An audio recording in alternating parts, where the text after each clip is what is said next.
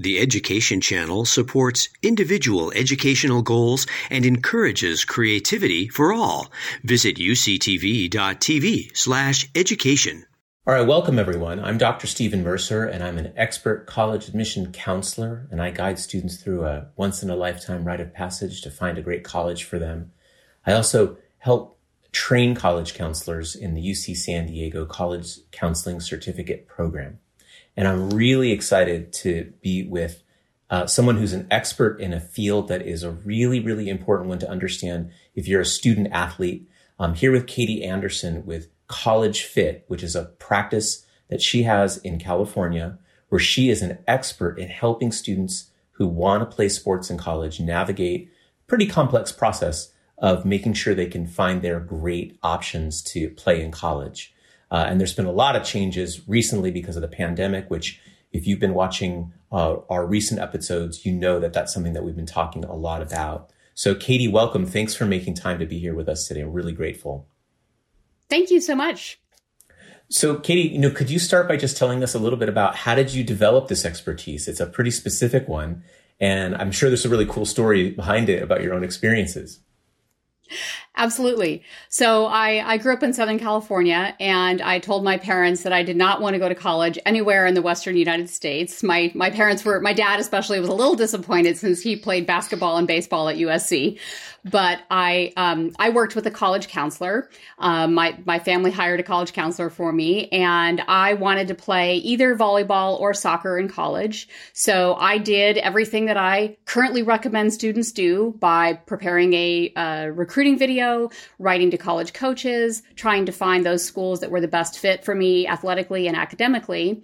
And as it turned out, Duke University was starting a women's soccer team that year. And uh, so it turns out that I got recruited to play soccer, and I was on the very first women's team at Duke.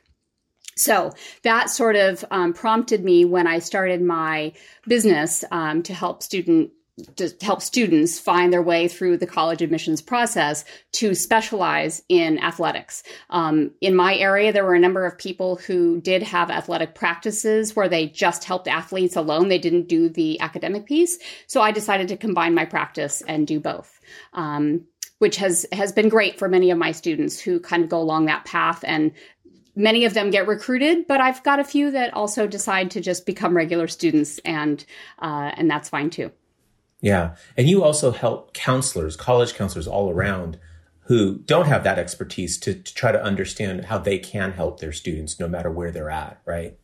Correct. Yes, I have a co-counseling program where any um, academic uh, college advisor can work together with me, and I supply just the athletic recruiting piece, and they can continue working with their families, um, and we work together as a partnership. So, um, right. and, and that's really picked up since the pandemic hit. That part has really helped. And I find that a lot of college counselors who don't have this expertise would rather do that than try to, um, try to gain that, uh, that specialization all on their own. So that's been yeah. wonderful for many families across the US and some international as well. Excellent. Well, I've certainly learned over the years that there's just a lot to know about the athletic recruitment process, and it is a real area that requires pretty solid expertise and real precise steps. And it can be a lot of missteps, right? The biggest one would just be getting started on time, getting started early. Mm. And this year, I really feel that many families have started to understand that. Um, you know, the pandemic has put everybody in panic mode. so um, that part's been been great. Okay. Families are contacting me much earlier than they normally have. Good.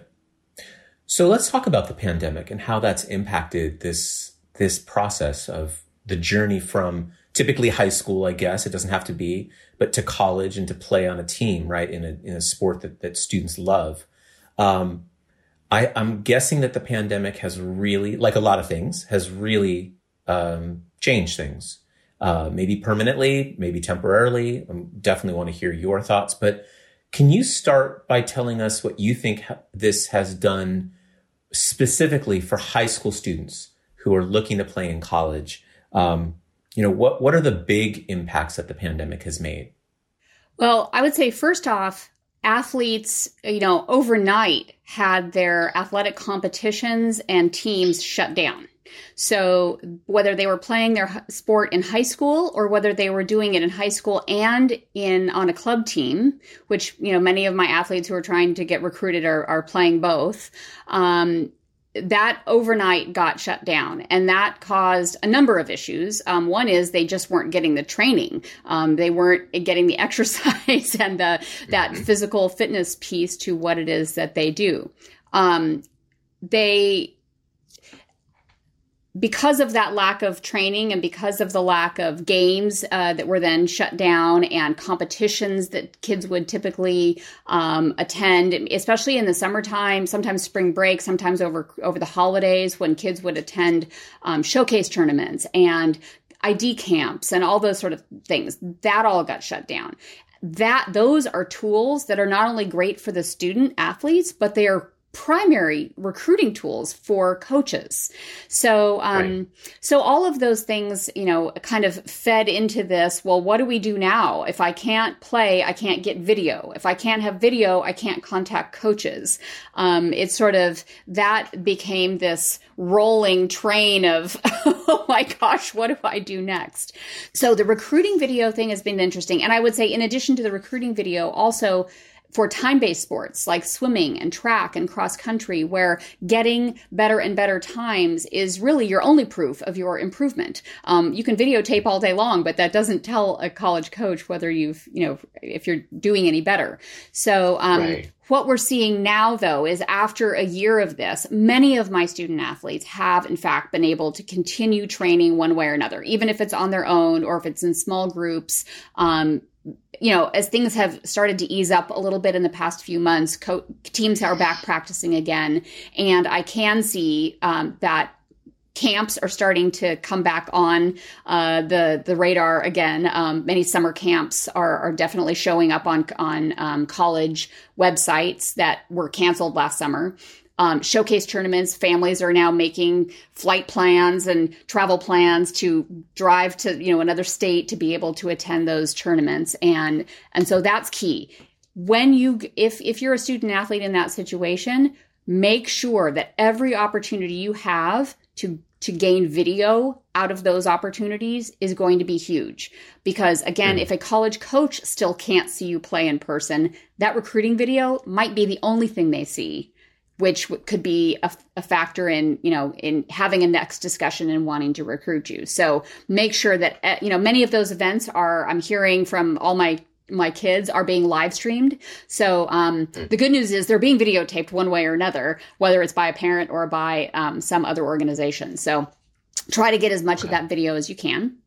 Get it out you know as soon as you have it and you can clip it and do you know make it into a highlight film make sure you're proactively sending that out to coaches especially juniors right now. Um, you know we've all been caught the seniors hopefully by now it's it's uh, a, a point in time in the spring when many seniors will have kind of solidified their options.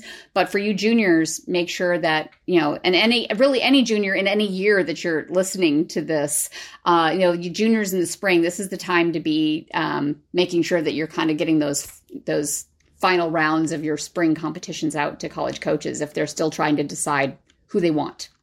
I would also say that another area that's been impacted heavily has just been that communication element between coaches and student athletes because the NCAA put in place a dead period. Um, that dead period was for Division One schools, and that stopped the face-to-face on-campus or off-campus recruiting of student athletes.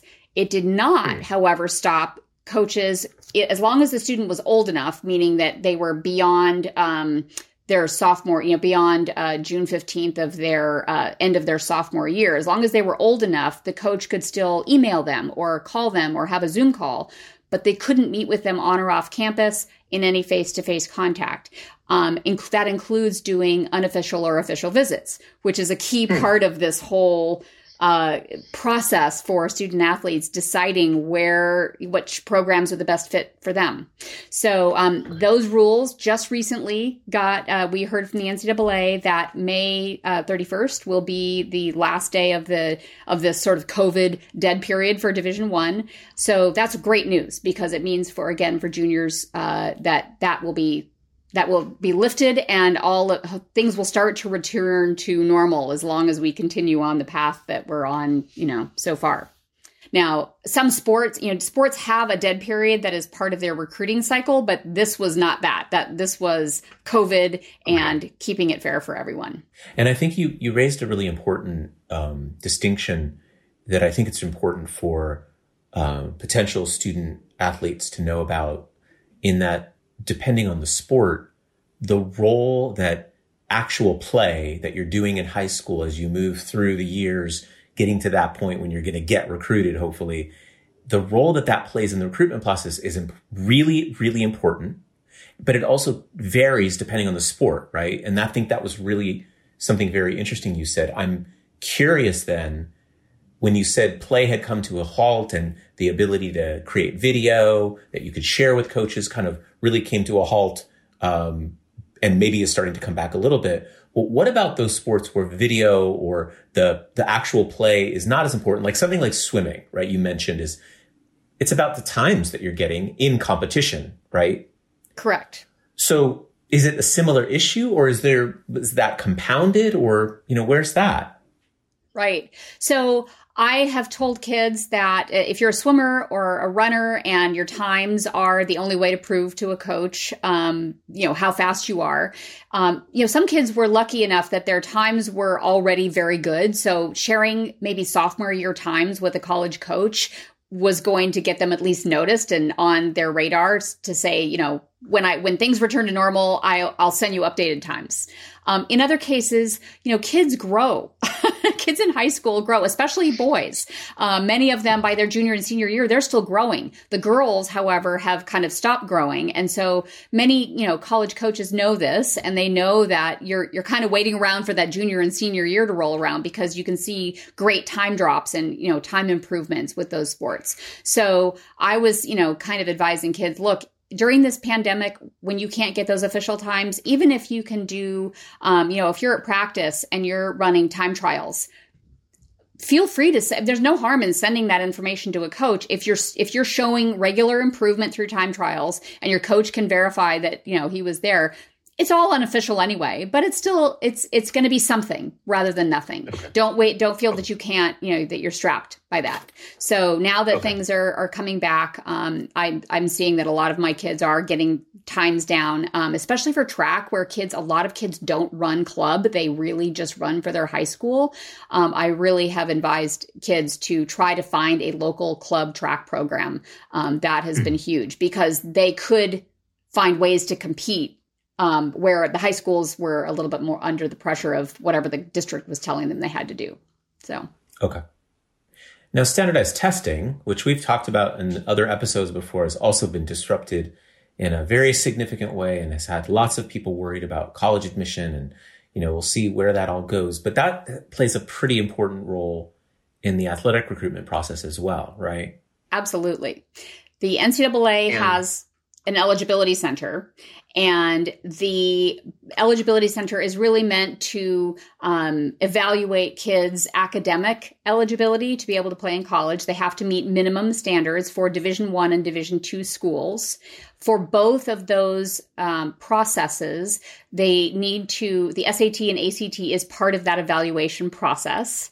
And the NCAA just recently came out with an announcement in the last uh, week or two where they basically said we are going to issue one more waiver for kids who would be starting college in the fall of 2022 um, so that the the eligibility process will be test optional. They will not be required to submit test scores.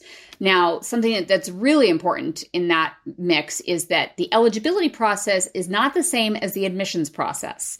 So, good news if you are not able to get a test score, if your test keeps getting canceled as an athlete and you're a, a, junior right now, you don't have to, you know, necessarily stress out about getting this. However, if the college you're applying to is saying that you need to submit a test score, or if it really would help with, um, say, some additional scholarship money, if you're looking for that merit award, then you're going to be back in the testing world again because you know the, the, i think you have to remember to look at this from many different angles and not just well the eligibility center doesn't need it so now i don't need to do it. That is not necessarily true. So can we switch gears a little bit and talk about how this has impacted what's going on in colleges and the recruitment efforts? Uh, how have colleges been impacted? How have their programs been impacted um, what are the roadblocks, etc. And are things getting better or are they getting worse? It's you know where. What's your take on all of this? So colleges have absolutely been impacted by this whole process. You saw that in the in the fall with football and um, in the winter with basketball that everyone was desperate for their for their sports. But knowing eh, something you have to recognize is that football and basketball on the from the college perspective are two critical sports that are moneymakers for every school. And if they can't mm-hmm. have a season, it does not only just impact their own sports, it impacts their entire athletic budgets. So this is this was really really important for for schools to be able to try their best to do what they could to have a um, even at the the lowest basic level have some sort of season um, because it's a money making um, issue for them um, not many other sports actually bring in funds to the athletic department. Um, oftentimes, all those other sports are actually utilizing that money. So, um, when it came to how you know how this has impacted them, um, well, first of all, we know that the the coaches were not you know we've already talked about the fact that the the communication with their, the kid the kids that they were trying to recruit was hampered in in many ways. It forced coaches into decision making mode that really got pushed off. Um, that decision making pro- where, where they would prefer to make their decisions, like the summertime between a student's junior and senior year. In some cases, they were having to, you know, push that off until the spring. Even I had cross country runners where the coach said, "I need to see times from you before I'm going to commit to having you on my team." Well, my kids weren't getting times until just now. Right. So, so um, just know that coaches um, who are are absolutely being impacted by this, and they're having to make decisions not the way that they normally do, and sometimes they're committing kids that they've only seen play on video and they've never actually seen them play in person, which is not a happy place for for some coaches. Um, but still, it, it puts everybody in a in a difficult situation. Um, okay. The other piece of this that's really heavily been impacted are budgets. Um, when it comes to okay, so we know that the money is not coming in from basketball and football. How do those other sports adjust? Well, there's a couple of different ways that they uh, adjust. One is to reduce, they've, many of them were forced to reduce, you know, if they had a season, they were reduced to only going places, competing against teams that they could drive to and weren't in another state. so, where their normal competition might be located in a region of the United States, it's now being very limited to some local schools that they could, you know, that neither team had to drive very far to to get to that school, right? To keep things kind of close by.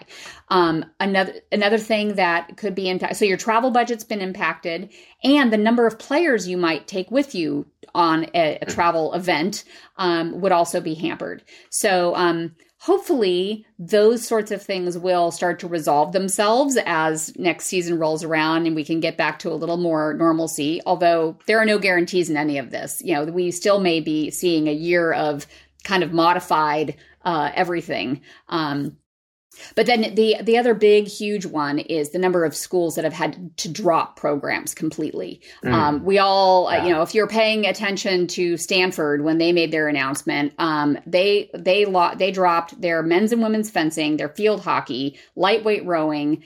Um, men's rowing, co-ed and um, women's sailing, squash, synchronized swimming, men's volleyball, mm. and wrestling. when you say dropped, we're not talking pandemic holding they'll get back to it. You're talking about they Stanford University has completely done away with those programs you just mentioned. Yes, it says right here on my on my notes, uh, they will all be discontinued after the 2021 school year. So okay, those are all programs and, that are not moneymakers for the school. that's a shame. Yes. Gosh, you know it's it's just kind of shocking to me that um, you know a prominent, uh, well regarded institution um, that's not a small school either, uh, took that step. Now, is this rare? Is this happening elsewhere? What's what's happening? This is happening all over the place. Um, it uh, hmm. Stanford is a is a pretty big one, um, but if you look at it sport by sport, you'll see that certain sports have been hit much harder than others. Um, tennis and golf. Cross country and swimming have all been hit kind of the hardest. Um, mm. Tennis, uh, the latest numbers I had were something like 49 programs across the country got dropped. Um, mm. Now, there are a lot of tennis programs out there and golf as well, right? There's still lots and lots of opportunity. I'm not indicating that all of a sudden it's not an option anymore. It's just that these are some sports that have, you know, they have to maintain their facilities. they have to maintain their teams. They're not bringing in money for the the schools, and you know, in some cases, it's a ma- in some cases it might be a balance of Title IX requirements. Um, you know, that they have to maintain that balance of the men's and women's programs, or you know, there's there's various reasons why they may have chosen okay. to do that. My hope is that in the next few years maybe schools will be able to recover a little bit and maybe some of we'll see some of that coming back. But you never okay. know. It could have they, those programs could have already been in trouble for a while and schools were sort of holding on uh, and then this was the thing that kind of pushed it over the edge. So okay that's interesting to see where that's going to go. And so your advice for a swimmer or a golfer who's hearing this and they say oh no i really i'm in trouble you're i'm going to guess your advice is that there are a lot of still a lot of programs even within those sports and that there's a strategy and there's a way to cast a nice wide net. Am i getting that wrong or what, what would your advice be to those athletes? Right absolutely. They've got to cast a wide net. Um, many times if you're you know the nice thing about time-based sports is you can zero in pretty reliably on programs where you would be a reasonable fit for a um, for a for a, a particular swim program. Um, you know, certain sports have rankings and and time uh, or distance based numbers that really give you a good indication.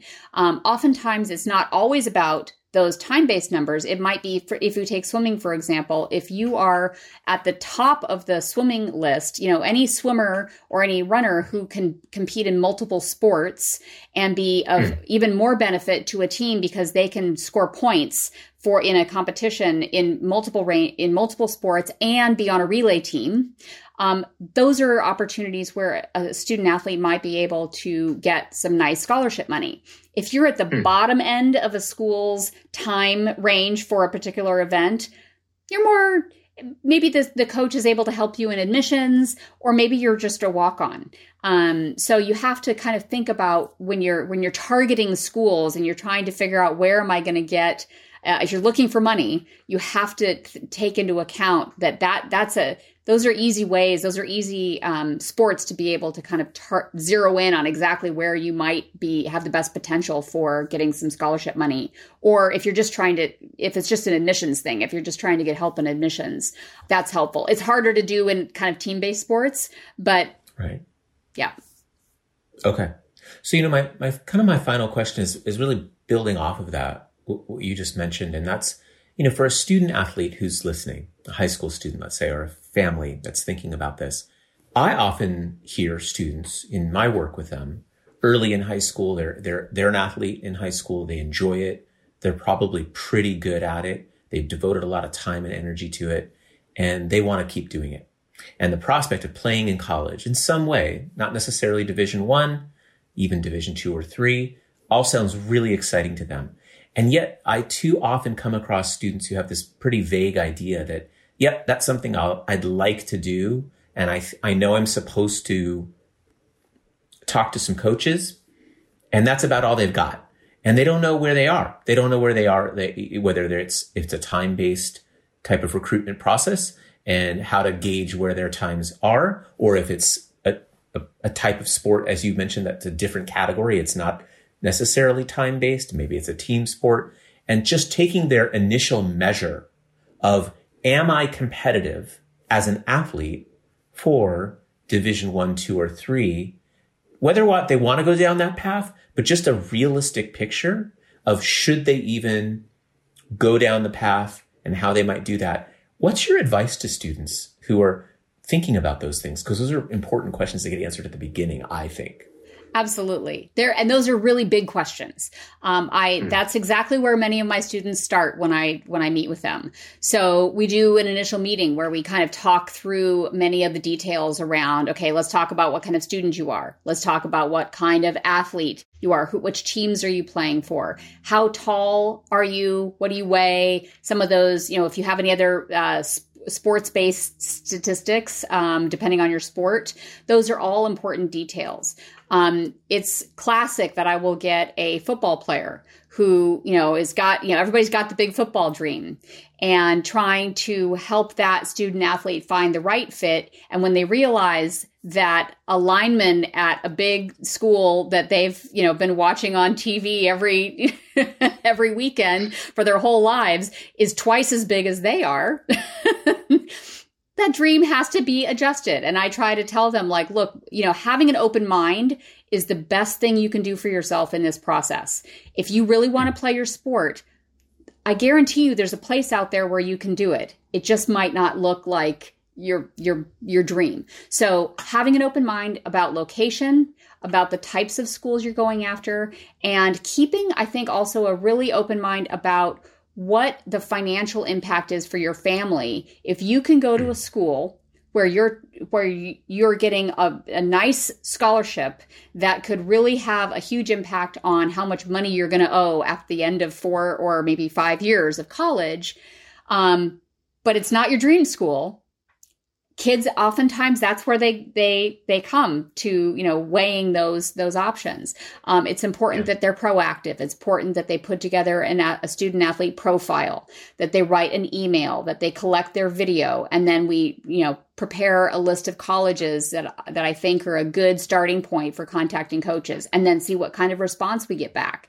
if we don't get much of a response, that's an indicator that we're not looking in the right place and we need to adjust that list. And so all of that, that, what, how things roll out over time tends to give a student athlete a little bit of ver- kind of that validation of, am I, am I doing the right thing here or do I need to adjust my expectations? Um, and as long as, you know, you have, uh, again, an open mind about things and, and then hopefully we can can help zero in on those opportunities. But it does, it's a process and it is very much separate from the college admissions process. So there's a, I often find that I have kids doing both, creating uh, their athletic recruiting list and their wish list of schools where they're going to apply as a regular student. And I tell them all they have to have a plan B and the, an right. academic only plan B. Um, because if you get injured, something happens, the coach leaves, you know, you've, you've got to have your own insurance policy for how you are going to move th- forward in your life and not leave that in the hands of a coach. Um, okay. Really important. Yeah, really great advice. I think you said something there that's really sticks with me is that the college admission process in the quote traditional way, right? The academics and the essays, all of that is a separate journey. It's parallel perhaps, but it's separate from the athletic recruiting process.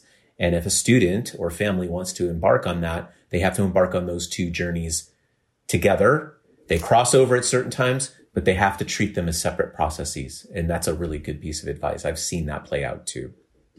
Yes, it, it's very, uh, they, I find that sometimes students will come to their senior year in the fall. And if things aren't going the way they want with athletic recruiting, then we just switch over to, okay, you're going to put in some applications. And in okay. fact, if you want to revisit the athletic recruiting once you've been admitted to a school, you can still contact the coach and say, Coach, I got in your school. Now I'm trying to decide where I want to go.